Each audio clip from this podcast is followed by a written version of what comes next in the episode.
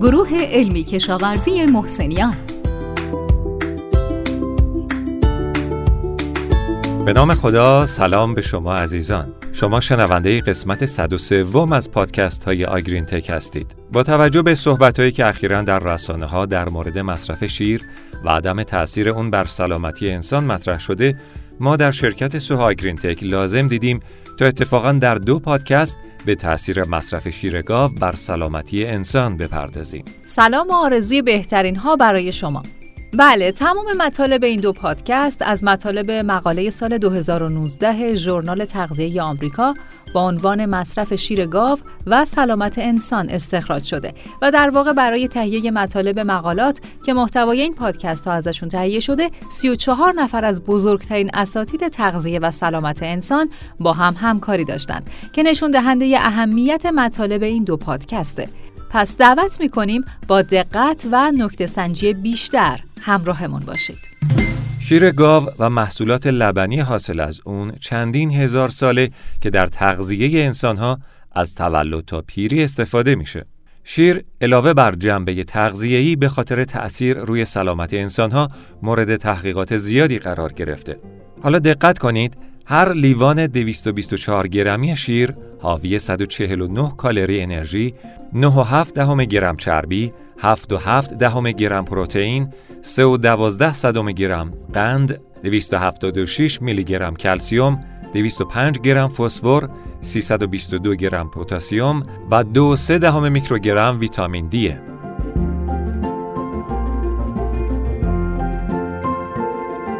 پروتئین موجود در شیر یکی از با کیفیت ترین منابع پروتئین برای تغذیه انسانه که یکی از کامل ترین پروفایل های اسید آمینه در بین منابع غذایی رو داره. طبق آمار معاونت وزارت جهاد کشاورزی در سال نود و هشت، میزان مصرف شیر در کشورهای توسعه یافته سیصد و پنجاه لیتر در ساله که در ایران متاسفانه این میزان تقریباً به صد و هجده لیتر در سال میرسه.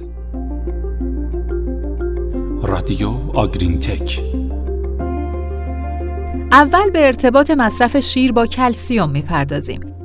شیر و لبنیات تامین کننده پنجاه درصد از مصرف روزانه کلسیم در اروپا هستند و رژیم‌های غذایی که ماست و شیر کمی داشته باشند کمبود کلسیم ایجاد می‌کنند. البته منابع گیاهی هم حاوی میزان قابل توجهی کلسیم‌اند، اما اگه علاوه بر کلسیم میزان انرژی و هزینه تهیه اونها رو هم در نظر بگیریم، میشه نتیجه گرفت که شیر بهترین منبع کلسیم، انرژی، پروتئین با کیفیت و اسیدهای چرب ضروری با کمترین هزینه است. اما نکته قابل توجه در اینه که کلسیم موجود در محصولات لبنی کاملاً در دسترسه. در کشورهای توسعه یافته با مصرف شیر بالا تونستن تا حد زیادی مشکلات استخوانی رو در بزرگسالان کم کنن که در ایران چون مصرف شیر پایین‌تره، پوکی استخوان تبدیل به یکی از بزرگترین معضلات جامعه پزشکی شده. همونطور که میدونیم، تغذیه زنان باردار و شیرده یکی از حساس‌ترین موارد در رشد جنین و سلامت مادره. در زنان آبستن، تغذیه شیر به دلیل پروتئین بسیار در دسترسش اهمیت زیادی داره. تحقیقات انجام شده در شمال اروپا رابطه مثبت بین مصرف محصولات لبنی در دوره بارداری با وزن تولد، قد فرزند در بیست سالگی، کاهش خطر حساسیت به شیر و کاهش افسردگی بعد از زایمان رو نشون دادن. همچنین مصرف کلسیم حاصل از شیر مخصوصاً در زنها با مصرف پایین مواد معدنی میتونه باعث بهبود وضعیت استخوانی مادر و فرزند و کاهش خطر بیماری فشار خون بشه. از طرف دیگه مصرف ویتامین دی حاصل از شیر میتونه باعث رشد استخوانی، سلامت مادر و فرزند، گسترش سیستم ایمنی و جلوگیری از آلرژی نوزادان بشه. نکته مهم اینجاست که کمبود ویتامین دی حتی در کشورهای پردرآمد هم مشکل آفرین شده و این اهمیت مصرف شیر رو میرسونه. مسئله دیگه در دنیا افزایش افراد مسنه. هرچی افراد مسن جامعه سلامت تر باشن، هزینه پزشکی و درمان جامعه پایین تر میاد و سلامت کلی جامعه هم بالاتر میره.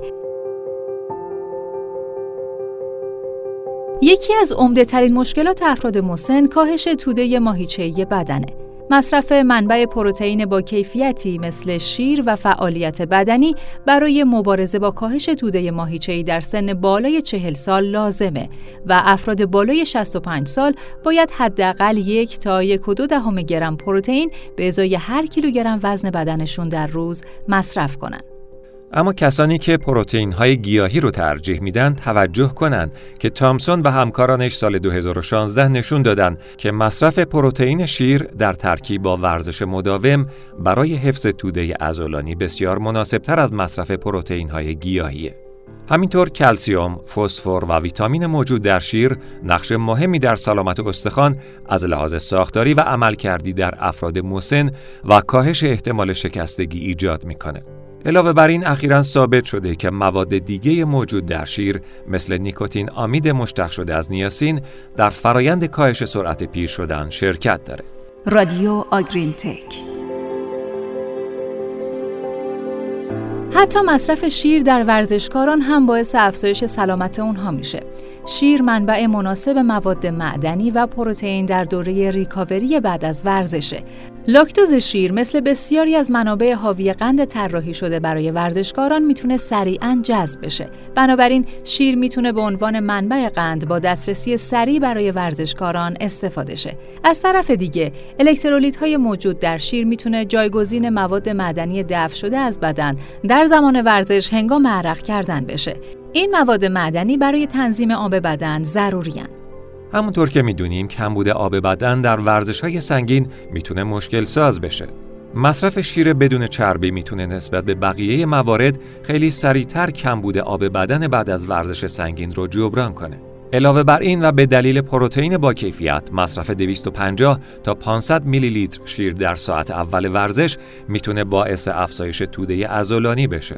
و به طور کلی میشه گفت که شیر کمچرب بهترین نوشیدنی برای ورزشکارانه. خب در این پادکست اهمیت مصرف شیر در گروه‌های مختلف رو عنوان کردیم. همونطور که شنیدید شیر گاو در تمام گروه‌های انسانی از کودک تا بزرگسال و در تمام شرایط فیزیولوژیکی مثل آبستنی، شیردهی و ورزش سنگین میتونه تأثیر مهمی بر سلامت داشته باشه. در پادکست بعدی به ارتباط بین مصرف شیر و بیماری‌های مختلف می‌پردازیم. لحظاتتون پر از شادمانی و انرژی بهار و تا پادکست بعد خدا نگهدار. خدا نگهدار.